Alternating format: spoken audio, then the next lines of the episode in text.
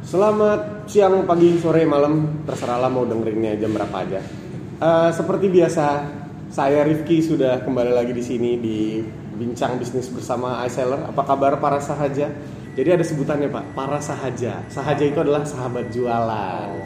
Sebutan buat yang dengerin podcast nih sama klien-klien iSeller juga. Dan seperti biasa lagi-lagi saya sendirian sudah tidak kayaknya kemungkinan besar Moses sudah nggak akan menemani saya lagi dalam berpodcast karena kayaknya nggak lama lagi dia dipecat dari seller nggak lah Moses juga kebetulan bersinggungan dengan kerjaan dia jadi dia nggak bisa hadir. Tapi tentunya saya sendirian tuh bukan sendirian banget pastinya udah ada bintang tamu.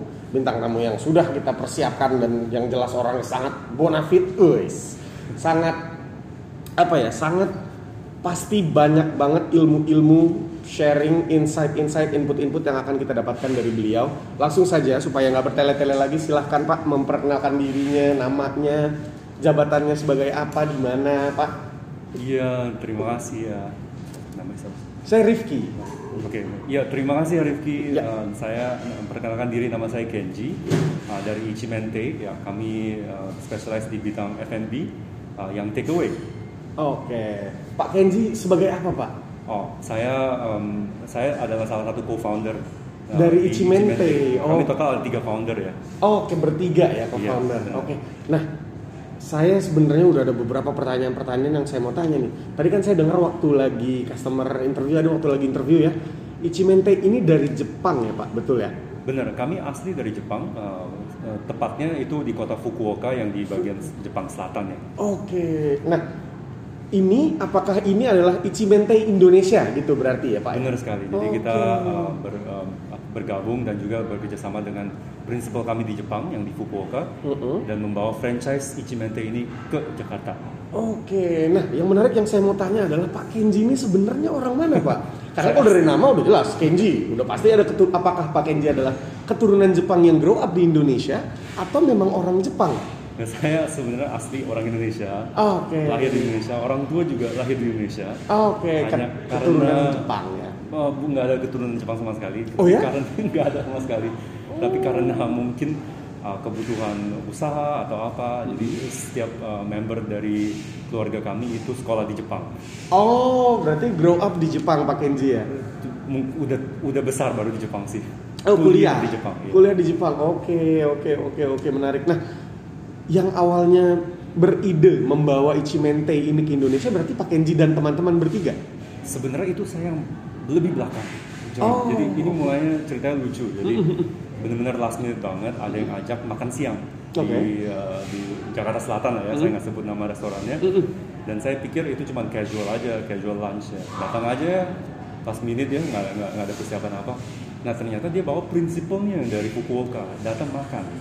Dia Wow. nggak bilang nggak kasih background apa-apa, makan aja. Iya dari sana saya pikir ah, mungkin dia butuh interpreter kali ya Oke. di bahasa Jepang sama Inggris. Tapi nggak prinsipal bisa bahasa Inggris. Nah dari situ kita mulai bahas deh kemungkinan untuk uh, mem- membuka sebuah gerai ramen, yaitu uh, tapi chain store di Indonesia. Nah um, karena lumayan tertarik dengan apa ya, entusiasmenya di tim yang dari Jepang, kami uh, bikin jadwal untuk ketemu sama uh, pihak sana, pihak di Fukuoka. Ya, jadi sampai kita terbang uh, para uh, founder pada terbang ke uh, Fukuoka untuk bertemu sama prinsipalnya. Nah, tentunya setelah itu kan kami mulai persiapan untuk buka uh, itu apa chain, uh, chain store ramennya. Tapi karena PPK uh, ada PSBB, PPKM, ada pandemiknya, nah tentu bisnis ramen itu mengalami pukulan yang cukup signifikan ya. Ya. Nah, maka itu rencana itu diganti ke Ichimente yaitu chicken chicken katsu yang take away. Ya, semacam pivoting lah ya di, Oke, di- di pivoting, dunia oke. startup. Nah, uh, bersyukur sekali kami ada kesempatan untuk pivot nih, soalnya uh, dapat kesempatan untuk kerjasama dengan prinsipal yang sungguh dahsyat yang di Jepang, yang sangat support dari sisi food quality dan juga membagi uh, ide-ide resep yang lebih menarik gitu ya, agar kami lebih baik juga. Dan tentunya kita nggak lupa untuk mempertahankan rasa otentik dari Jepang ya, terutama dari Fukuoka yang terkenal rasa yang sangat uh, sangat istimewa ya kalau di Jepang. Wow, berarti Pak Kenji sendiri bahkan nggak tahu bahwa lunch itu adalah sebuah lunch dengan prinsipal dari Cimentai Jepang gitu Pak ya? Bener. Wah, kaget-kaget dong Pak. Berarti Pak artinya di saat lagi lagi tiba-tiba nih begini begini begini kita mau ada bisnis ini segala macam dan Iya. ternyata cocok. Bener, awalnya sih merasa wah ini jebakan juga ya. Itu jebakan positif berarti Pak ya, di jebakan baik. Tapi akhirnya bersyukur juga uh, dengan ada kesempatan itu kami uh, membuka uh, Ichimente dan walaupun awalnya itu sangat sulit ya, uh, nanti bisa saya ceritakan juga gimana sulitnya juga. Wah iya boleh banget Pak, boleh Oh. banget, masalah. Tapi iya uh, demikian dengan struggle yang cukup lumayan sepanjang satu tahun ini kami sudah expand ke uh, tujuh outlet sekarang di seluruh Jakarta saja. Wow. Dan tahun depan rencana akan uh, buka beberapa outlet yang strategis ya lokasinya dan juga untuk di luar kota akan dimulai di tahun depan juga. Oke, berarti tadi juga saya dengarkan eh, kendalanya adalah tadinya mau ramen, tapi ada pandemi dan PSBB. Berarti ini benar-benar build dan terbentuk di saat sudah pandemi ya Pak? Benar sekali. Jadi Wow. persiapannya dan planningnya itu mulai pas uh, pas awal mulainya pandemi. Oke. Terus food test dan juga perencanaan untuk membuka outletnya itu dilakukan kalau nggak salah bulan 7 atau bulan 8 tahun lalu. Oke. Makanya semua planning, semua strategi dan semua operation itu dirancang untuk uh, mengatasi situasi yang baru. Oke, ya new normal lah ya Iya. gitu ya. Artinya kalau boleh saya bilang ya Pak, cukup nekat ya Pak untuk memulai sebuah bisnis di tengah pandemi. Artinya di mana bisnis-bisnis yang lain kan ada yang eh, jatuh tiarap bahkan oh jatuh jauh banget lah salesnya penjualan dan sebagainya. Pak Kenji dan teman-teman enggak kita buka bisnis gitu. Itu kan bisa dibilang sebuah langkah yang bold ya, berani gitu Pak. Nah, yang saya mau tanya adalah eh researchnya seperti apa Pak? Artinya gini, dengan kondisi pandemi, Pak Kenji dan teman-teman kayak, oke kita buka kalau ramen pandemi nih, oke kita buka katsu. Artinya, apakah dari research yang Pak Kenji lakukan, oh kalau katsu take away itu walaupun pandemi kita bisa tetap survive bahkan mungkin salesnya bagus itu seperti apa tuh Pak? Nah, pertama ya ini nekat atau bold ya, Ya. tapi juga necessary Oke. Uh, dan justru membantu soalnya karena persiapan kami itu setelah pandemi kita bisa tahu apa yang dibutuhkan di, di situasi pandeminya. Dibandingkan F&B atau restoran yang lagi sedang buka atau sudah buka sebelum pandemi pas mereka mengalami situasi yang baru ini mereka nggak tahu gimana berubah. Dan juga kalau misalnya tahu gimana berubah pun mereka punya business model atau operation model pun nggak bisa diubah untuk takeaway nah itu lebih susah lagi. Nah yang salah satu uh, apa jenis F&B yaitu ramen. Makanya kami bersikeras pas lagi planning itu nggak mau ada menu ramen soalnya susah kan takeaway kalau ramen kan nah pas uh, kita pelajarin chicken katsu ini kita pelajarin beberapa hal yaitu uh, daya tahan uh, taste dan juga uh, familiarity Nah, yang yang ini saya nggak bahas tiga-tiga deh. Yang paling penting itu sebenarnya familiarity. Nah, market di Indonesia ayam itu common banget. Apalagi ayam goreng. Kita itu pusatnya ayam goreng di seluruh dunia. Iya. Jadi untuk launching chicken katsu um, bukan no brainer tapi intuitif lah. Jadi se- seharusnya nggak ada masalah. Terus berikutnya mengenai familiarity juga rice bowl, nasi bung, nasi kotak. Itu kan ngehits di tahun 2019 sampai tahun 2020 ya. Dengan ada brand yang saya nggak tidak tidak mau Iya, sebut. segala macam brand dengan rice boxnya mereka, rice bowl-nya macam-macam lah ya. Ya, yang yang juga di endorse dengan dengan influencer yang luar biasa Ya, juga. betul. Itu kan sangat menaik uh, naik down, sangat ngehits ya. Jadi buat kami itu uh, untuk untuk launching Cimente sangat uh, sangat kemungkinan suksesnya sangat tinggi lah. Ya, strategiknya oke lah ini stra- stra- strategically oke banget nih gitu ya Benar. momennya dan bener juga ya artinya di saat justru sudah pandemi Pak Kenji dan teman-teman sudah tahu apa yang harus dilakukan Benar. dibanding yang sebelumnya apes lah ibaratnya yang sebukannya sebelum kena pandemi mereka harus meramu strategi baru dan lain sebagainya menarik menarik banget nah yang saya mau tanya lagi Pak Kenji adalah seperti apa sih struggle di awal untuk penetrasi pasarnya itu loh Pak? Pen- Artinya kan tadi Pak Kenji bilang untuk ayam orang Indonesia sangat familiar, betul. Dan untuk rice bowl sangat familiar. Nah brandingnya nih Pak, Ichimente sendiri masuk ke pasar tuh seperti apa Pak? Tadi kan bicara soal strategi ya, Ya. tapi kenyataannya itu di setiap usaha itu nggak segitu manis ya. Pasti. Soalnya dari satu sisi, iya ayam itu familiar banget di pasaran Indonesia. Tapi yang bikin menu ayam itu juga banyak sekali. Jadi kita uh, dalam marketingnya gimana uh, nge- outreach dan juga mem- um, memastikan nama Ichimente bisa tersebar Jadi itu salah satu hal yang cukup struggle di kita juga dan tentunya kita pegang dari awal sampai sekarang nggak kompromi. Yang pertama kita otentik rasa dari Jepang. Nah itu yang akan differentiate kita dari uh, mungkin chicken katsu yang lain. Uh, terus yang kedua kami memegang food taste itu quality. Kita kontrol semua outlet nggak ada yang kita franchise dulu dan kita benar-benar latih uh, tim cooknya, tim kitchennya sehingga me bisa uh, mencapai mutu yang konsisten di setiap outlet. Nah itu yang uh, kami pegang juga dan awalnya struggle tetap struggle soalnya um, di bidang F&B apalagi online ini ya itu sangat sulit karena bukan cuman eh, brand uh, apa ya brand brand heavy ya. Jadi um, kayak misalnya ada uh, customer lebih pilih makan restoran ini gitu. Ya. mereka udah familiar dengan brand ini uh, mereka akan search di uh, online platform dia brand ini aja Langsung, gitu ya. benar. Sedangkan uh, Ichimetri masih belum ada namanya. Terus jangan lupa lagi selain brand itu ada geografis juga. Jadi lain dari penjualan dari Tokopedia atau Shopee. Nah misalnya um, kita bukanya di Jakarta Selatan atau di mana contohnya Senayan ya. Nah, customer yang kita bisa reach ya itu cuma 3 km dari dari titik yang outlet kami.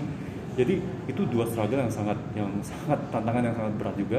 Saya ingat banget pas bulan buka tiga bulan kita penjualan per hari masih di kisaran 400 ribu 500 ribu pernah 180 ribu Wow. satu hari itu Wow, wow. iya jadi Tiga bulan awal pak ya. berat banget jadi struggle-nya. sedangkan harus bayar gaji ada Iya. ada ada apa dan kita pikir kan "Hmm, what's wrong gitu strateginya udah udah ma- mantep marketingnya sudah kita komit tapi kenapa performance segini parah gitu ya Ya, tapi eh, dengan ada komitmen dari tiga founder makanya co-founders itu penting ya. Oh ya.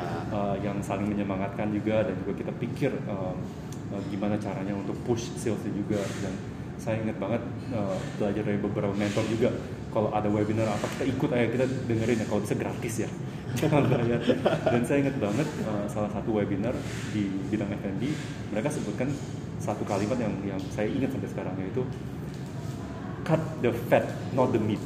Jadi Hmm. potong minyaknya tapi jangan potong dagingnya Jangan disedikitin dagingnya. Iya. Oh. Jadi uh, pelajaran dari itu yaitu ada hal yang kita bisa efisiensi, ada hal yang kita bisa cost, cutting. Tapi banyak hal juga yang nggak boleh di cut. Contohnya marketing, promotion, dan juga uh, distrib- di, di channel punya punya perkembangan channel ya, growth channel. Itu semua nggak boleh di cut. Kalau nggak kita akan di trap di sebuah vicious cycle yang akan mengecil, terus lebih sulit, mengecil lagi, lebih sulit lagi. Itu bagus banget sih itu ilmu banget tuh pak. Artinya banyak yang justru berpikir sebaliknya ya materi uh, promotion cost malah dikat malah padahal sebenarnya itu tidak boleh ya pak. Benar. tidak boleh dikat. Nah saya mau tanya nih pak satu hal yang menarik dari pak ini buat saya penasaran banget nih apa yang membuat si rasa itu otentik Fukuoka gitu loh pak? Yang bikin beda tuh apanya sih? Apakah di bumbu kah atau di cara menggorengnya kah atau apanya pak? Tentu uh, yang bikin dia authentic taste ya tentunya itu dibuat dan dirancang oleh orang Jepang. nah tangannya berarti pak ya Tim Jepang yang di Oke. Fukuoka, uh, kami sempat visit juga Central Kitchen-nya. ya. Oke. Itu Tim uh, chefnya lebih dari 10 di satu pabrik untuk memastikan uh, rasanya sesuai. Hmm. Bukan cuma untuk pasaran Jepang, tapi bisa sesuai dengan pasaran Indonesia. Dan uh, kuncinya, uh, kan harus ditranslate ya, bukan cuma abstrak ya. Ya. Kuncinya di saus kami. Jadi Oke. saus kami itu 90% essence Oh. makanan kami. Jadi saus itu terbuat dari lebih dari 10 herbs. Jadi um, komponennya sangat lumayan uh, uh, spesifik. Ya. Saya pun juga nggak tahu itu apa. oke Jadi dibuat dari pihak Jepang dan langsung dikirim ke kita. Oh, bahkan si herbsnya itu sendiri dari Jepang, Pak. Uh, herbsnya sebenarnya semua sudah dari Indonesia. Oke, bisa ya. Ada Ya. di Indonesia, cuman pilihan-pilihan herbsnya itulah yang membuat rasanya jadi otentik. Jadi awalnya resepnya dan juga contohnya itu dibikin di Fukuoka. Oke. Terus dikirim di sebuah pabrik uh, Jepang yang kalau nggak salah di Cikarang Oke. untuk di uh, di develop locally. Jadi pakai bahan lokal, uh, pastikan jangan ada yang bahan yang uh, non halal ya. Oke. Uh, dan dibuat dan di QC lagi di pihak Jepang dan abis itu dikirim ke kita untuk uh, apa untuk further refinement. Nah itu semua dilakukan uh, di tahun lalu cukup panjang juga Iya, prosesnya. iya, iya, iya, iya. luar biasa proses QC-nya tuh, Pak ya. Iya. Tapi ya, itu kan untuk menjaga authenticity-nya dari rasa itu sendiri. Nah, satu lagi yang saya mau tanya, Pak Kenji sebenarnya background-nya apa nih, Pak? Oh, di Jepang tuh waktu sekolah di Jepang backgroundnya apakah memang bisnis atau justru F&B atau apa background? Saya backgroundnya di fisika dan bisnis. Wow, fisika justru menarik banget. Maka itu sekarang uh, karena angka buat saya lebih lebih saya cukup sensitif terhadap angka. Oh. Jadi di ba- bagian administrasi dan juga operasional, Ya. uh, saya lebih fokus di sana. lebih jeli dan teliti ya Pak ya pastinya untuk angka. Ya, teliti belum tahu deh ya, semoga benar ya. Terus eh yang saya mau tanya lagi nih. Kalau untuk Ichimente untuk menjaga eh, ada tujuh outlet sudah di Jakarta ya Pak ya. Benar. Nah, untuk menjaga pembukuannya nih segala macam pembukuannya, sistem accountingnya dan bukan cuma accountingnya lah, segala macam administrasinya, stoknya eh, itu softwarenya kan berarti Pak Kenji memilih iSeller nih Pak. Benar. Nah, apa sih Pak yang Bapak lihat dari iSeller yang wah ini bisa nih ngebantu bisnis gue, ini bisa nih ngebantu Ichimente, boleh Pak di sharing sedikit? Hmm, sebenarnya sederhana awalnya kita butuh POS system. Se- Semua bisnis butuh POS system. Uh, kalau kamu nggak pakai POS system, uh, antara kamu uh, bisnisnya kecil sekali, Ya. atau enggak kamu kamu nggak mau itu berkembang ya. Ya. Jadi kita mencari POS system dan kenapa kita akhirnya memilih pindah semua existing outlet kami ke iSeller, yaitu ya tentu price yang sangat kompetitif yang pertama dan juga fitur yang bisa integrasi kepada sistem-sistem lain yang online. Ya contohnya kami nggak sebut tapi uh, sistem accounting kami memakai uh, yang yang berbasis online ya, yang subscription basis juga. Ya.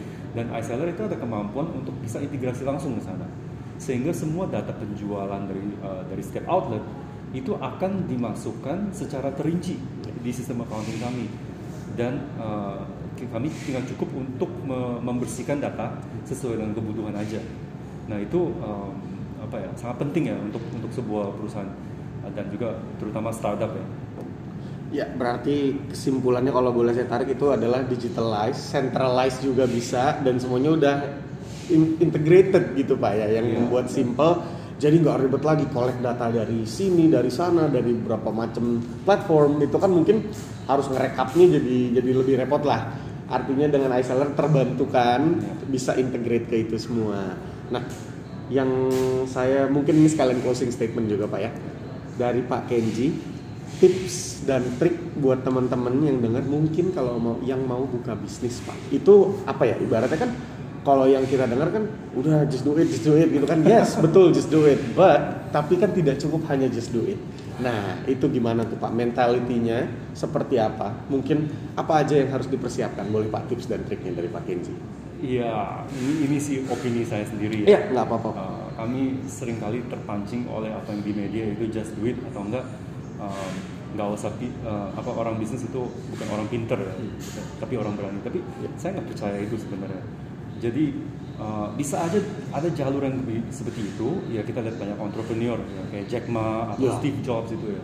Mereka uh, menjala- menjalani uh, bisnis mereka itu trial and error hajar-hajaran aja terus pas banget di industri yang tepat dan sukses. ya Tapi ini mungkin nggak ada 0,1 persen dari Iya. populasi seluruh uh, dunia entrep- entrepreneur ya yang kalau mau uh, lebih pasti dan juga uh, usahanya bisa lebih kemungkinan sukses itu butuh skill set ya tentunya. Jadi jangan lupa untuk pelajarin ya, basicnya accounting, business strategy, terus juga sering baca uh, business journal juga itu penting sekali. Jadi it- itu a lot of hard work, bukan cuman uh, kemauan. Jadi kemauan itu seperti seperti iman, ya itu penting sekali. Soalnya kita nggak bisa melangkah tanpa iman. Tapi kalau im- iman tanpa action itu sama aja omong kosong. Jadi entrepreneurship is a lot of hard, hard work and a lot of um, a lot of failure juga tentunya. Tapi setiap failure itu um, dipastikan jangan diulang lagi ke depannya. Dan setiap failure itu kalau bisa mengenerate sebuah kesimpulan dan sebuah business strategy yang akan bawa bisnisnya lebih besar ke depan. Dan uh, tentunya entrepreneurship is not for everyone. Saya mau end uh, podcast ini dengan kata itu. Jadi um, gak boleh untuk everyone juga. Kalian harus evaluasi juga uh, risk profile kalian kayak gimana, kondisi keluarga kayak gimana juga.